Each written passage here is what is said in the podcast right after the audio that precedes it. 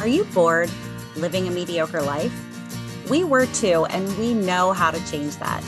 Each week, we'll leave our comfort zones to explore a new topic, then step onto our soapboxes, a safe space to sound off on our latest adventure. Come explore with us. All opinions are welcome. This is a mindset. This is a lifestyle. This is Siren Soapbox. Hello, fellow explorers. Thank you for diving in with us today. Typically, the sirens read, research, and dive into a challenge before recording. However, the format for this show will be a little different because we have an exclusive interview with Loveland's dynamic duo, Marvel Rich Ferguson, and her grandniece, Jeanette Jackson, who teamed up to write a fictional novel full of local history, Hunting Wildflowers. The team began writing when Marvel was 98 years young. Publication arrived just after her 103rd birthday. Hunting Wildflowers follows love letters from a time period crucial to American history, the Great Depression. These letters, written between two people in the Goshen Loveland area of Greater Cincinnati, expose the hard facts of rural life at that time. Their story brings that time period to life while focusing on modern-day struggles of a younger woman and the wisdom of an aging aunt. Jeanette and Marvel, thank you, ladies, so much for joining us today. You're welcome. Thank you. We're curious, have either of you written a book before, and what inspired you to write Wildflowers? No, we've never written a book before. So I've always thought, you know, I think everybody has one good book in them. I love that. I like to read, but I sure don't like to write. Write a book. Right. So, yeah, we've both been avid readers our whole lives. Yeah.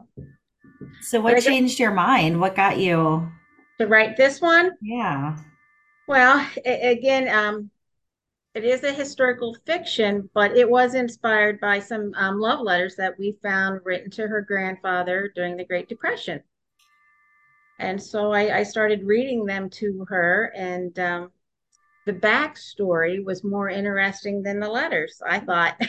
And, then COVID hit, and I moved in with my aunt, and I thought this was a blessing to be able to take off work and stay with my aunt, and just I wanted to take the time to document all of this. So what she was telling me, it took me 5 years altogether, 2 years before COVID and then 2 years during COVID.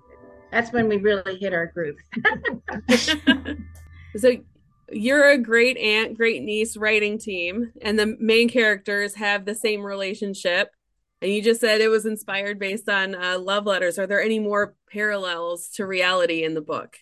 I did 8 manuscripts. I kept, when I first decided to do this, to share it with the world, it was just going to be based on the love letters, because we wanted to, which is the whole reason we did the book, is to show a lifestyle that no longer exists, and that, you know, my aunt doesn't want forgotten.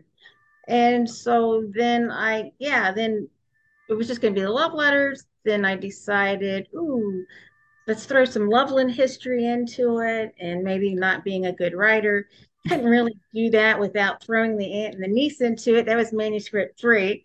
And I just kept adding more complex levels. So I think the 4th or 5th one, I decided to make the woman in the letter and the modern day niece. I gave the women similarities. So, and a lot of this stuff is kind of subtle, but people are picking up on it, just so you can judge for yourself what women have or haven't gained in the last 80 years. And then at the very end, I decided to add in the faces of Loveland, the face that she grew up in Loveland, what Loveland looked like in the 50s, and what Loveland looked like today. And again, at that point, I was thinking, I'm going to write this so that this book will be history in about 20 years. But we touch on the gentrification a little bit, because that's not unique to Loveland. Right. In the book, the niece will Google things. Who knows, in 20 years, if Google's going to be around, right? Yeah. Yeah, that's fun to think about. So I put little dynamics in there like that. So maybe one day the modern will be history too. So you mentioned that you wanted to write this story, or this book, I guess, after you found some love letters, and you wanted to document your aunt's stories. Do you have a favorite story that Marvel told you? Or Marvel, do you have a favorite story to tell? What favorite stories do I have to tell? Any story that we put in the book. Was any one in particular your favorite? No, I don't think so. No, I don't think it was any favorite. How do you think Loveland has changed over the years? Well, in the last, I would say 10 years, more than it had in the last 100. Before that, especially people that put in a 4-lane bridge over the river and then dropped the roadway down to 2 lanes. That really takes smart thinking, doesn't it? Yeah, that does seem a little crazy. They need more parking, that's for sure. We were driving through Loveland the other day and going down River Road, because that pretty much looks the same. And I'm like, they actually turned this parking lot where the dry cleaner is into a parking lot for the community and build a passenger bridge. People park on the Hamilton County side and walk over to the other side. That would relieve some of the congestion. Yeah, it sounds like it. Yeah. So while you two were working together, did you guys learn anything new about each other? How was that working together on this book? Oh, fine. I just let Jeanette have her way. Jeanette had creative freedom, huh? Yeah, out better that way. She's very thoughtful. So, it was helpful for me. And, like I said, when we hit our stride, it was during COVID. So she would tell me a story over breakfast, and then she would take her afternoon nap, and I would sit down and write the story. And then at evening before dinner, I'd read to her what I had written. And I'm glad I did that, because there were a lot of little things I missed or got wrong, just because I didn't live during the Great Depression, as far as some of this stuff about the horses and, Jeanette, that would have been a mud road. You couldn't have done this, that, or the other. Just things like that I would have erred in if it hadn't been for her wisdom. So that's really cool. Mm-hmm. Yeah, after we wrote the book, I started finding things in her house that she had described to me in the book, which was kind of neat. And the biggest find was, and if we all know anyone that's lived through the Great Depression, we know they don't throw anything away. Mm-hmm. So, but I found the carriage lantern, right? That's the correct word. Yeah. That Grandpa really did have on his horse and buggy when he traveled from Goshen to Owensville, and that was a 4-hour commute by horse and buggy. Wow. Today that'd be like 40 minutes by car, if that. Yeah, so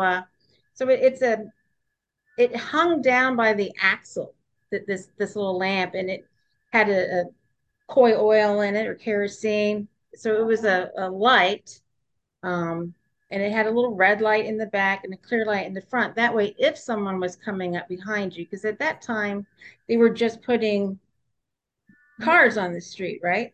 Well, yeah, not too busy, but enough. It would cause problems. The lantern hung from the axle, the rear axle on the wagon or buggy or whatever they was pulling. So that just having that little red light would help a car see that there's something up ahead. And then the front of the carriage light would shine through the horse's legs and hit the road. And that's all the light you had. And again, these were, if you were lucky, muddy roads, sometimes gravel, sometimes just a horse path. So, things like that I learned, I found fascinating, 4 hours from Goshen to Owensville. Wow. And So he would go meet this lady, and they'd hunt wildflowers, and then he'd cut her some firewood because she had no electricity, and 4-hour trip back. And that's what he did on his day off. That's a long commute. Wow. Yeah. 49 years old. So did you say 29 years old? 49. Oh, 49. Yeah.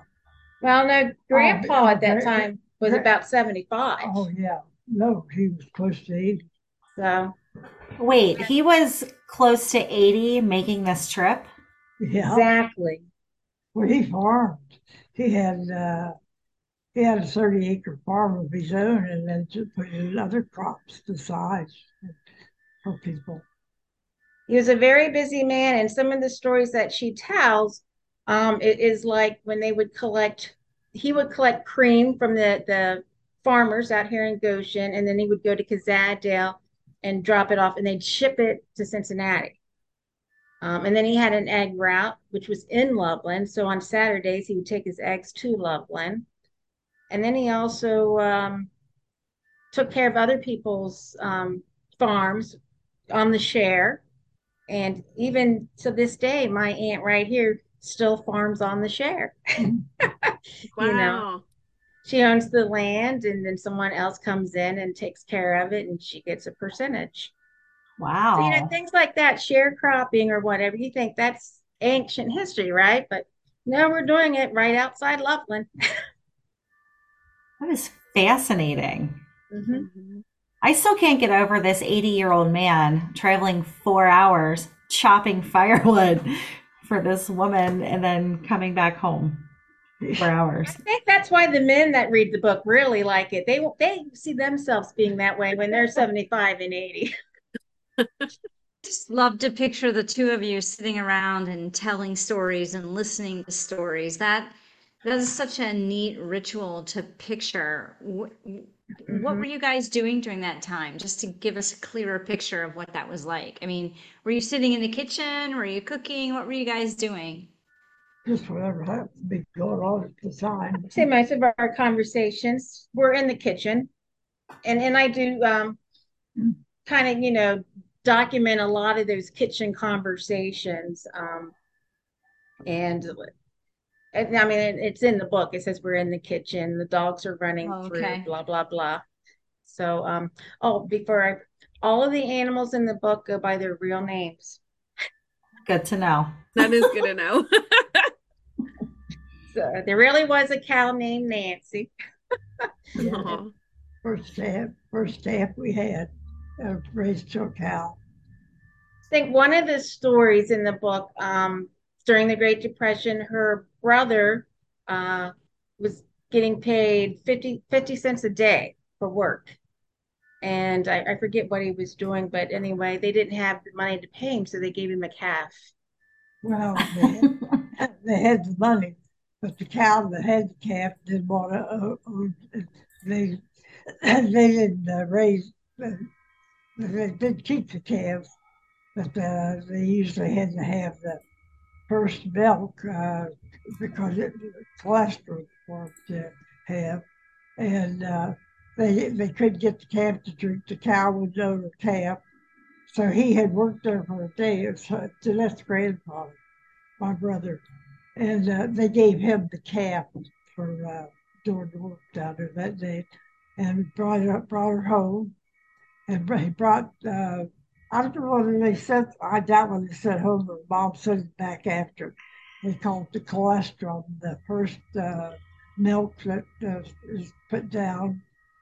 And women have that too, if they breastfeed. It's nature's way of giving you immunity to the major problems that could happen when you're younger. And, so she raised a calf. We named her Nancy. No, I love that. Well, and this was in the 1930s, and Nancy was still alive when I was a kid in the 70s. Oh wow! What? Yeah. Wow! So these are just little things I learned, you know, listening to her stories. I'm like, wait a minute.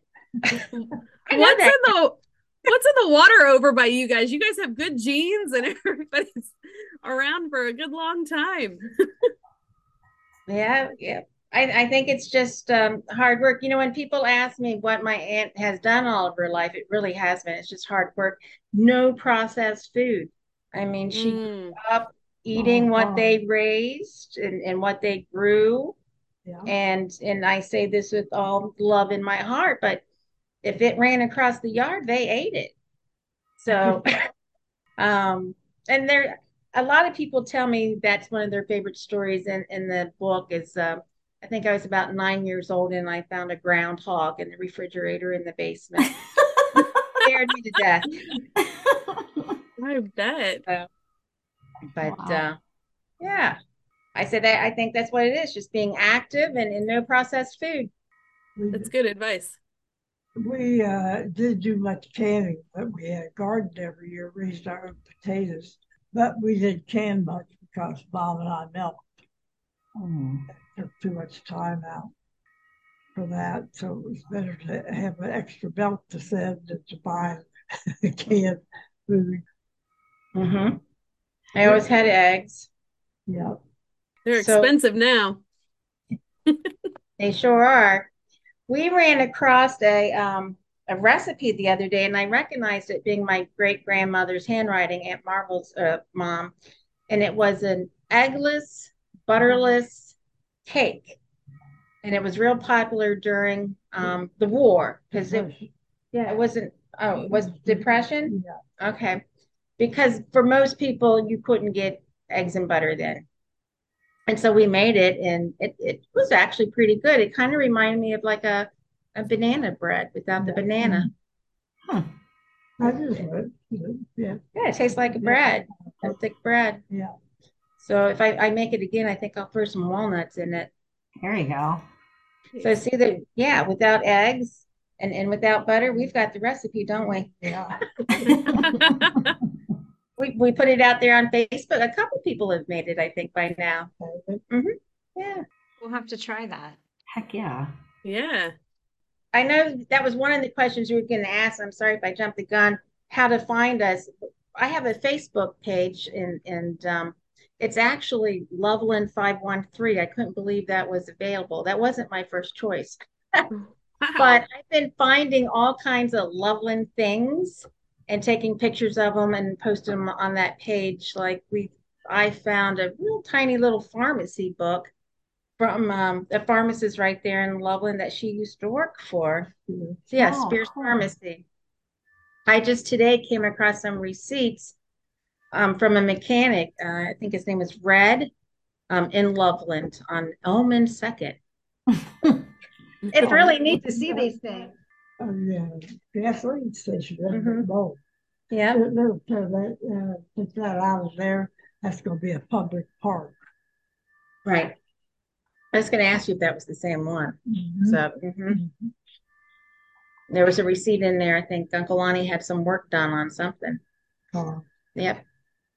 So just fun things like that I've been finding and posting pictures of. So why do you think it's important to preserve local history and honor that lifestyle that no longer exists? Because most people later on won't believe it did exist, but it's written down. Yeah, it is kind of hard to. It's hard to imagine living without all of the modern amenities that we have. So you're right. If it's not written down, we may not believe it ever happened. So. One of the questions you asked earlier was like, I guess I have a favorite chapter, and it's called Windrows and Snowdrifts.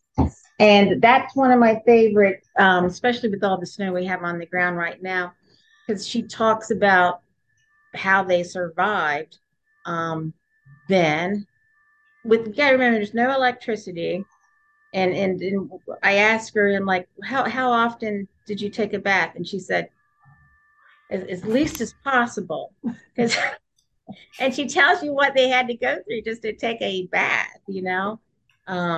She had like 3 dresses to wear all week. No, I wore all year.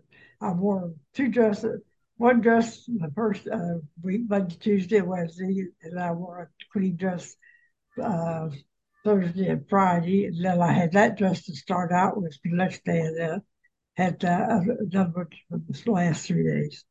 We washed, for a long time, Mom washed on board, a washboard. Yeah. Mm-hmm. And so you had to do with what you had to do with. And that was one of my other favorite stories, where she explains how you do your laundry. And it just makes me feel like shame on me for complaining about laundry, because all I have to do is carry it to the machine and push a button, right? They had to go to the pond and haul water into the house, warm it up on this stove. That time that we hauled was the year that we had the drought, and we had to haul water then because everything went dry pretty much around, and you haul the water. We had the car had a 800-gallon tank on it, and we had to haul water for the cows to drink. Oh yeah. We didn't have a pond to go through, or ponds at that time. I bet cows need a lot of water each day also. Yeah. Mm-hmm. And I would say her family was probably one of the more well-to-do families during the Depression, because they didn't go hungry. Yeah. They were able to grow and raise whatever they needed. Plus, her father worked 3 days a week at Peter's Cartridge out here in Kings Mill area. Yeah. So he retired from there. Mm-hmm. And the book talks about how important Peter's Cartridge was to this community for a long time. So it sounded like, from the stories I was hearing from my aunt, they pretty much employed everybody. And that's one of the reasons why a lot of people came to this area, was to get a job at Peter's. It got out of the coal mines or could get away from them. And there'd be somebody from their family come up around, look the place over, and that word went back. And then the favorite song used to be "Cross Over the Bridge," because on Friday nights, the people that lived in Kentucky, Tennessee, and down and around there, they got off of work and they headed for home. There was a street. There was one car right after another, headed for home. Mm-hmm. Wow.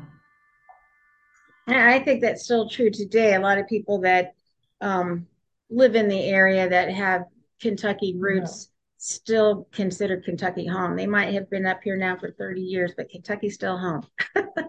So, yeah, my grandfather grew up in the Great Depression, and he, when he was an older adult, would not eat onions because that's all he ate during the Great Depression, and he couldn't stand it. Yeah.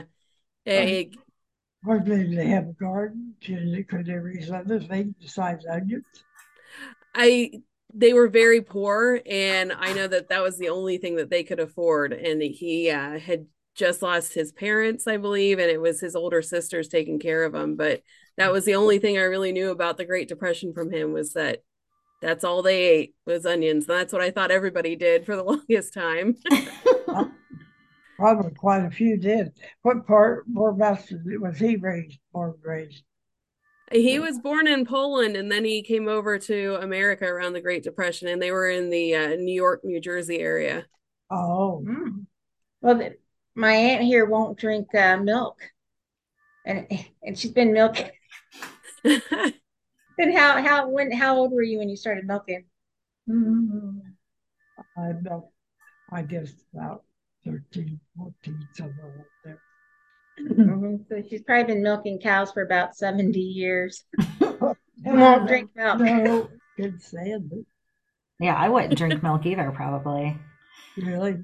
Well, actually, I don't have to milk cows, and I still don't care to drink milk, so I get it. Yeah. Milk cows. Yeah, I said I don't have to milk cows, and I still won't drink milk. Well, I milk cows, but I couldn't drink the milk. No. Marvel, do you have any advice for today's generation? Oh, goodness, no. No? Are we too far gone? Well, try to do the best you can with what you have. Try to be pleasant, even if sometimes you don't feel like it. That's good advice. That is. But I tried to.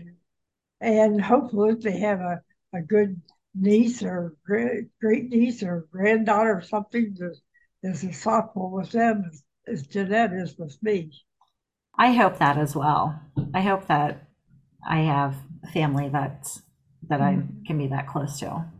And when I was writing this, I tried to write it in a way too that because I was thinking of my own nieces, that somebody, around the age of 9 or 10 would read it and get something out of it too. If nothing else, just to appreciate what we have and the lifestyles that we have today.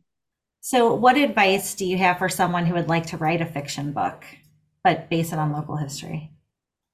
Well, go to the source. I'm someone who's lived it, and that was fun. Because after I wrote the 8th manuscript, and I had a beta readers group, and I had other fact checkers, and everything my aunt told me was accurate. So, and again, she was telling me these stories between 98 years old to 103, and everything she's told me about Loveland and Goshen and Kazaddale, it all checked out. Nobody could find anything wrong. Wow. So, what a memory. I know. I could barely remember what happened last week. I was trying really hard to remember what I did on Friday night a few hours ago. We were interviewed by the Goshen Historical Society, and right from the get-go, they start asking her, who was your kindergarten teacher? And she just whips out the name. Who was your principal? She whips out the name, and I'm thinking, I can't even do that. No. There's no way. So that's impressive. Mm-hmm. She remembered the name of the 3 doctors that were in town. And here's a story that didn't make it in the book. That's kind of fun. She's worked in a law office. She's, like I said, she worked at a pharmacist. She worked at a doctor's office, assisted in surgery. And this was all in the 30s and the 40s. But the job she wanted to be an airline stewardess. Mm. And she couldn't get that job because you needed to have a degree. You needed to be an RN to be an airline stewardess. Oh. Isn't that something? That is interesting. Yeah, I didn't know that. Wow. Mm-hmm. Well, we ask all of our guests this question, and we would love to hear your answer as well. What gets you ladies out of your comfort zone and excited to explore? Well, not much raising excites me anymore. You've been saying that since she's been 100. It's just another Christmas. But no, I talking with you ladies, it gets us out of our comfort zone. It's something new for us, but it's exciting, and we're glad that people are interested in the book and what it has to say. So again, it just it's just documenting a way of life that no longer exists. We sat at the kitchen table each night after. Mm-hmm. After supper, Jeanette wrote all her book. Now, I had fun with the characters just to make the story more interesting. So that a lot of different people have come after. It's like, well, who is Lillian? And how much of that really is you? And blah, blah, blah. And it's not all true. The characters are characters. And that was hard for us in the beginning. And I didn't realize that writing a book it literally took me like 8 months to get it out of my head, and my story editor had to help me. You're not writing about yourself, Jeanette. You're not writing about yourself. And then once I got over that hurdle, then it took my aunt here about another 6 months. It's like I'm not talking about you. Or like I said, she'd tell me a story in the morning, and I'd write it up and then read it to her at night, and she'd say, well, That's not how it happened, but your way is more entertaining.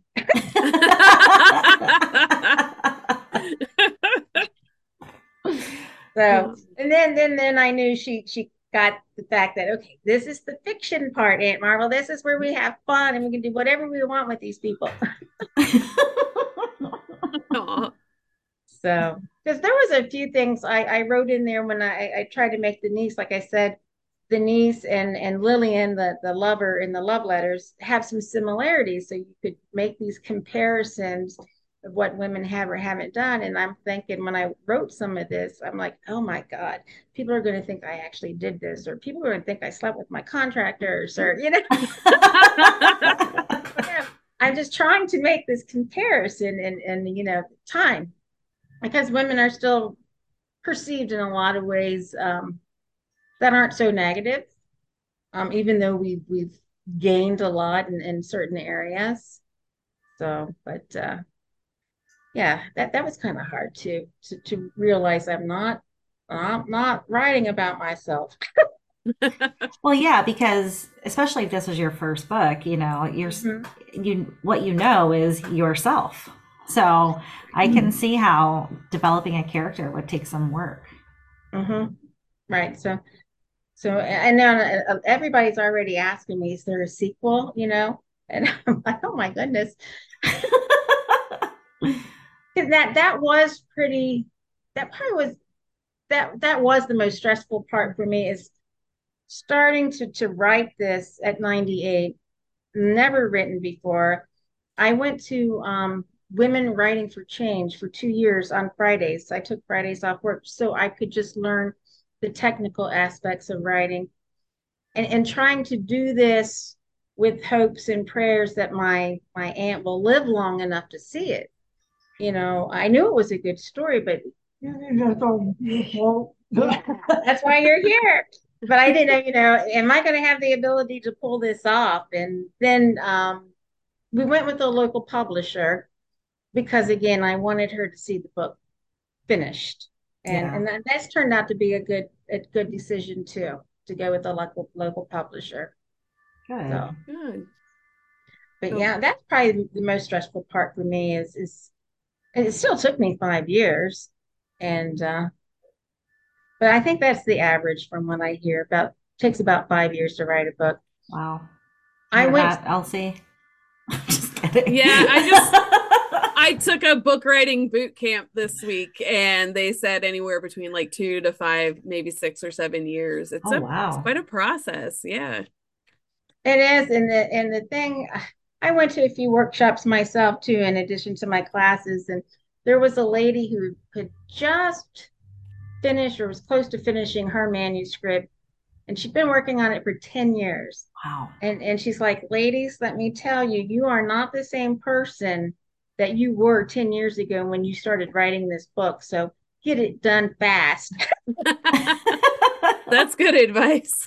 Yeah, well, and like I said, you know, I rewrote, it's what it felt like, a rewrite, this book 8 different times within 5 years. Like, ooh, I need to add this element to it. Ooh, it'd be fun to add this up. At one point, I almost made Lillian a ghost, you know, pursuing the niece in the future, but I didn't take that route. Left that one out. But yeah, so it just kind of took a form of its own. Mm-hmm. So I know sometimes when I read a book and the book is over, I miss the characters. Do you miss the characters that you created? No, but I've really been enjoying hearing the feedback. And a lot of people are really enjoying reading about the places that they know.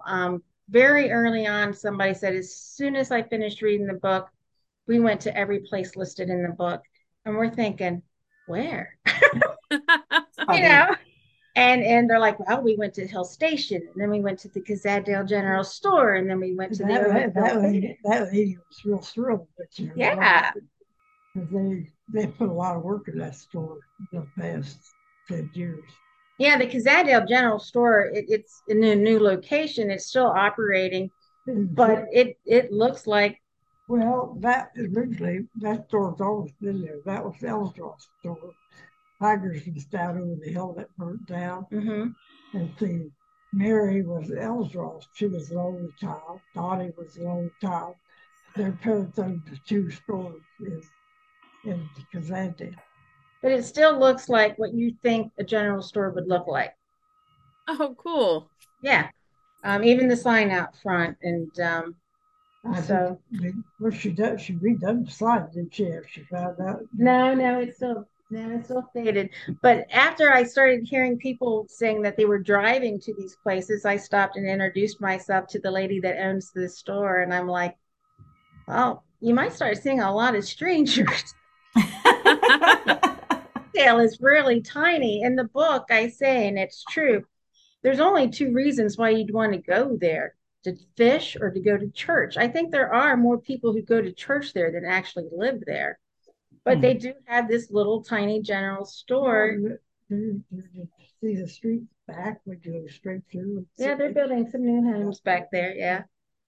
So, but anyway, I was just surprised that people were doing that. I told my aunt, I said, well, if we had thought this far out, we could have really created a great roadmap throughout our year. Yeah, it sounds like Loveland ended up being its own character in your book.